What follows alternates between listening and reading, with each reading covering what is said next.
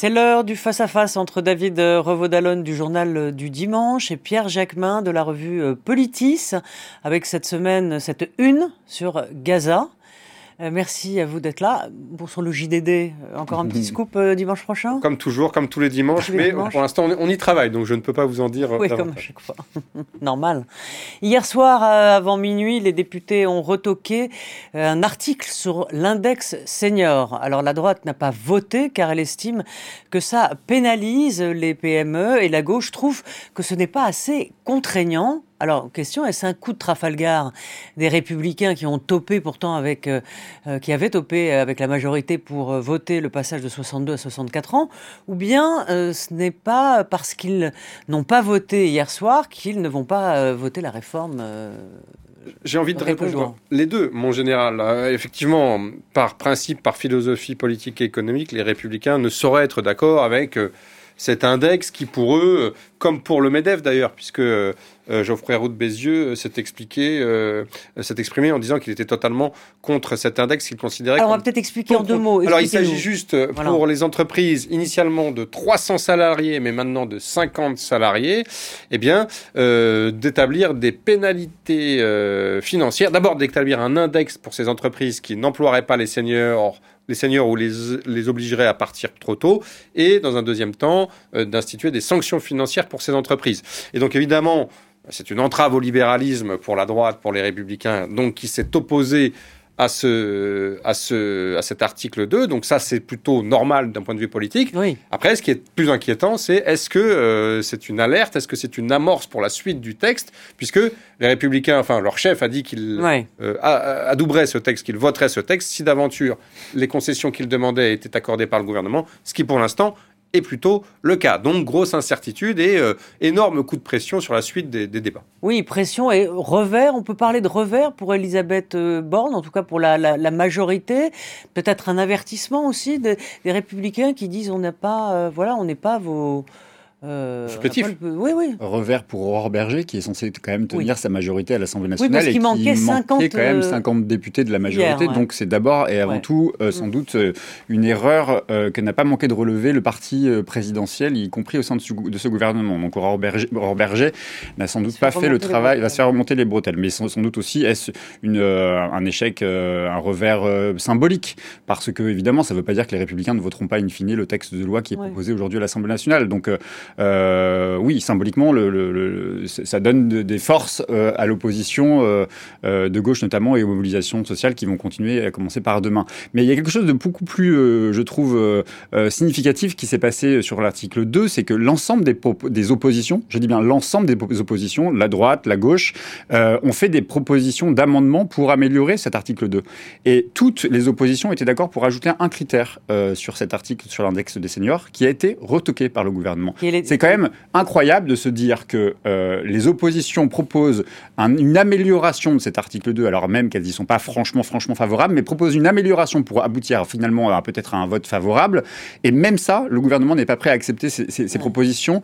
Euh, quand le gouvernement dit qu'il est toujours prêt au dialogue, on voit bien là qu'il y a une démonstration de jusqu'au boutisme de ne rien vouloir changer à cette réforme. Donc euh, double revers, parce que revers politique et revers sur la stratégie du gouvernement qui consiste à dire qu'il dialogue alors qu'il ne dialogue de rien du tout. C'est vrai que sur le point, le premier point que développait euh, Pierre, il y a un vrai souci pour la majorité, c'est-à-dire que oui, effectivement, la, la présidente du groupe, Aurore Berger, n'a pas tenu ses groupes, n'a pas géré euh, euh, les présences, qui sont évidemment essentielles, puisque dans un contexte de majorité très très relative, eh bien s'il y a 10, 20, 30 députés qui s'égayent dans la nature, c'est compliqué, mais je crois que ça, ça relève d'un problème plus profond. Vous avez remarqué que beaucoup de députés sont extrêmement gênés avec cette réforme. Alors on a beaucoup parlé un peu les morts, c'est ça? Voilà, on a beaucoup mm. parlé des LR qui n'assumaient pas le fait de voter euh, selon les, consignes d'Éric Ciotti, leur patron, vis-à-vis de leurs électeurs. Mais il faut aussi souligner que dans la majorité, euh, dans le groupe Horizon... Pas très courageux. Bah, le grand groupe Horizon d'Edouard Philippe, il y a deux députés qui se sont abstenus, alors que ce sont euh, quand même des alliés mm. de, la Macronie et de la majorité. Donc oui, il y a évidemment une, gêne de la part de, plusieurs dizaines de députés de la majorité par rapport à cette réforme. Et donc, on a tendance, vous avez raison, Rosine, à se planquer un petit peu.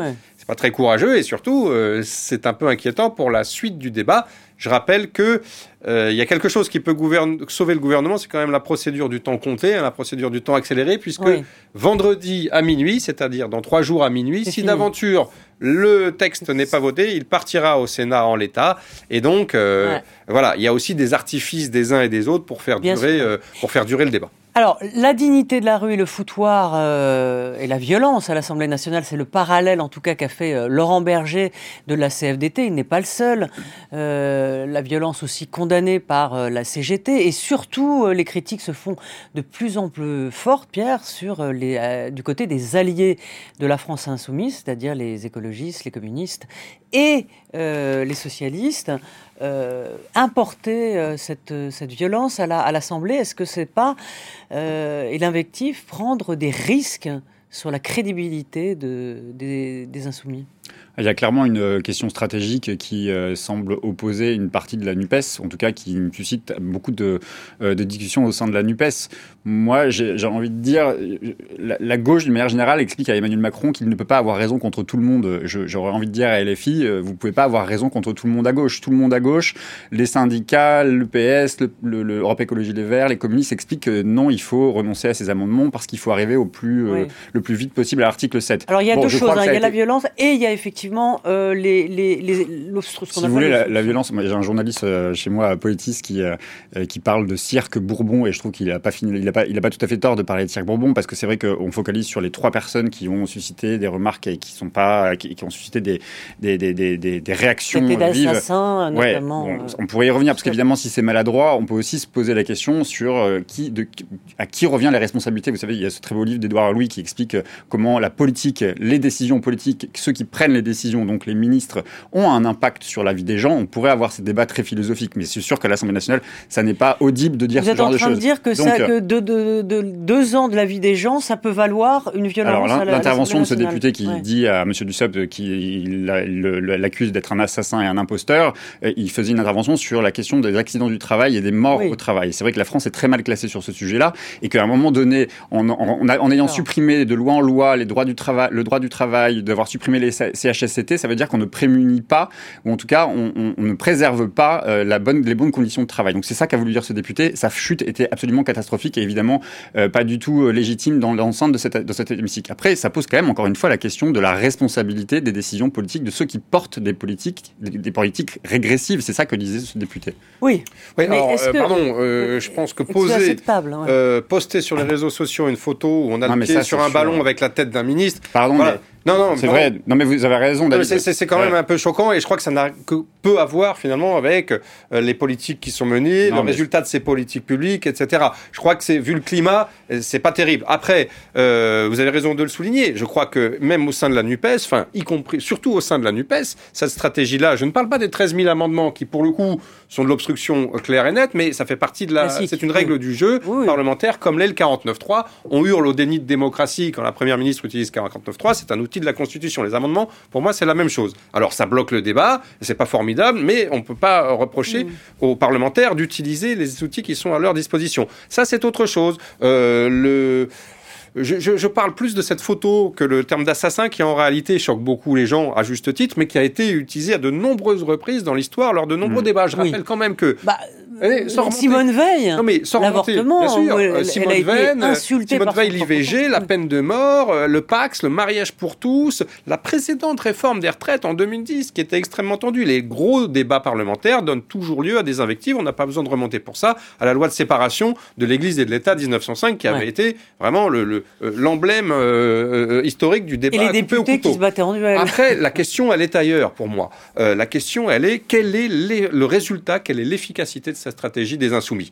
Et euh, pour l'instant, tout le monde, tous les commentateurs, au doigt mouillé, explique que ça ne sert pas du tout les insoumis, ça les dessert, et que c'est Marine Le Pen qui, elle, de l'autre côté, se tient quoi? Ne pipe mot et engrange. Moi, j'en suis pas du tout convaincu. Je, ne suis, je suis totalement incapable de le dire. Il faudrait d'ailleurs, sans doute, peut-être, on va-t-on avoir un sondage dans les prochains jours pour tester un petit peu ce que l'opinion euh, pense de ça. C'est sûr que spectacle, si, si on s'en tient à notre rôle de commentateur, est, vraiment assez pitoyable. Est-ce que c'est pas un peu pour ça qu'ils ont, qu'ils ont été élus, dans le fond?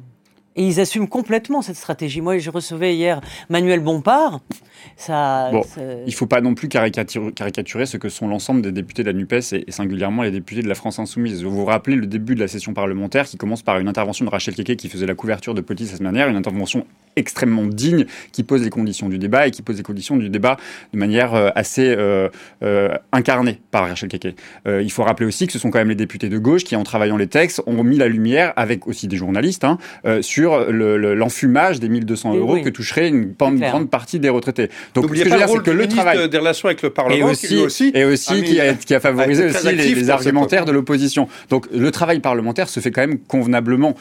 certes, il y a sur trois, sur 79 députés, je crois, de la France Insoumise. Il y en a trois qui ont fait des conneries et ils s'en sont excusés pour la plupart d'entre eux. C'était intolérable pour la plupart d'entre eux, je le trouve. C'est pas du tout euh, profitable à l'ensemble de la mobilisation et notamment par la mobilisation de rue qui attend autre chose des députés qui les représentent. C'est une certitude. Mais encore une fois, le travail parlementaire se fait convenablement. On en reproche aux députés de la France Insoumise de vouloir faire l'obstruction parlementaire. C'est un outil qui est à leur disposition et on peut pas leur reprocher d'avoir envie de débattre euh, sur le fond du sujet pendant 3, 4, 5 mois s'il le faut, alors que le gouvernement vient de décider qu'il y aurait que 50 jours. Ça, c'est des choses sur lesquelles, à mon avis, le rôle des députés de l'opposition euh, est bien joué par la NUPES et notamment par la France Insoumise. Mais le gouvernement aussi, euh, n'ayons pas peur des mots, patauge un peu. Ah, oui, c'est le moins qu'on puisse bon. dire. Euh, alors d'abord, la façon dont cette réforme, on l'a déjà chroniqué ici, a été s'est emmanchée, a été ni fait ni à faire. on a d'abord expliqué que c'était une réforme de justice, puis avant de s'apercevoir que c'était quand même un argument qui ne passait pas, une pilule qui ne passait bah pas dans l'opinion pour expliquer que c'était nécessaire du point de vue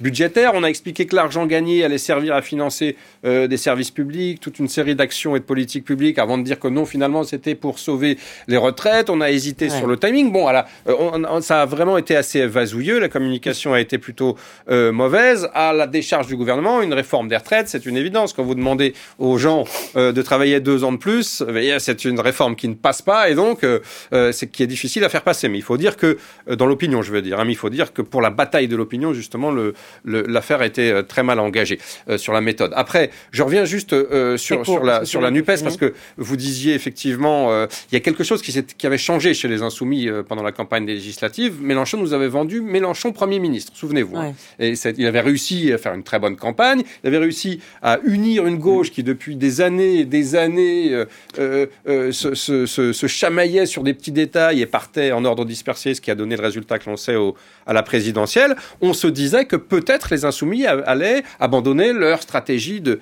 vous savez, de phalange menant une guérilla parlementaire à 19, comme ça avait été le cas sous la précédente législature, et qu'enfin il se tournait vers un parti de gouvernement. Moi, je pense que le principal résultat de cette affaire, c'est qu'aujourd'hui, les Insoumis n'apparaissent plus comme un parti de gouvernement. Ce sera la conclusion, Pierre, vous ne pourrez pas répondre. Euh, donc la, semaine prochaine. La, suite la semaine prochaine, je répondrai. Merci pour le petit tunnel. non mais c'était très intéressant. Merci beaucoup. Merci. Merci, Merci à tous.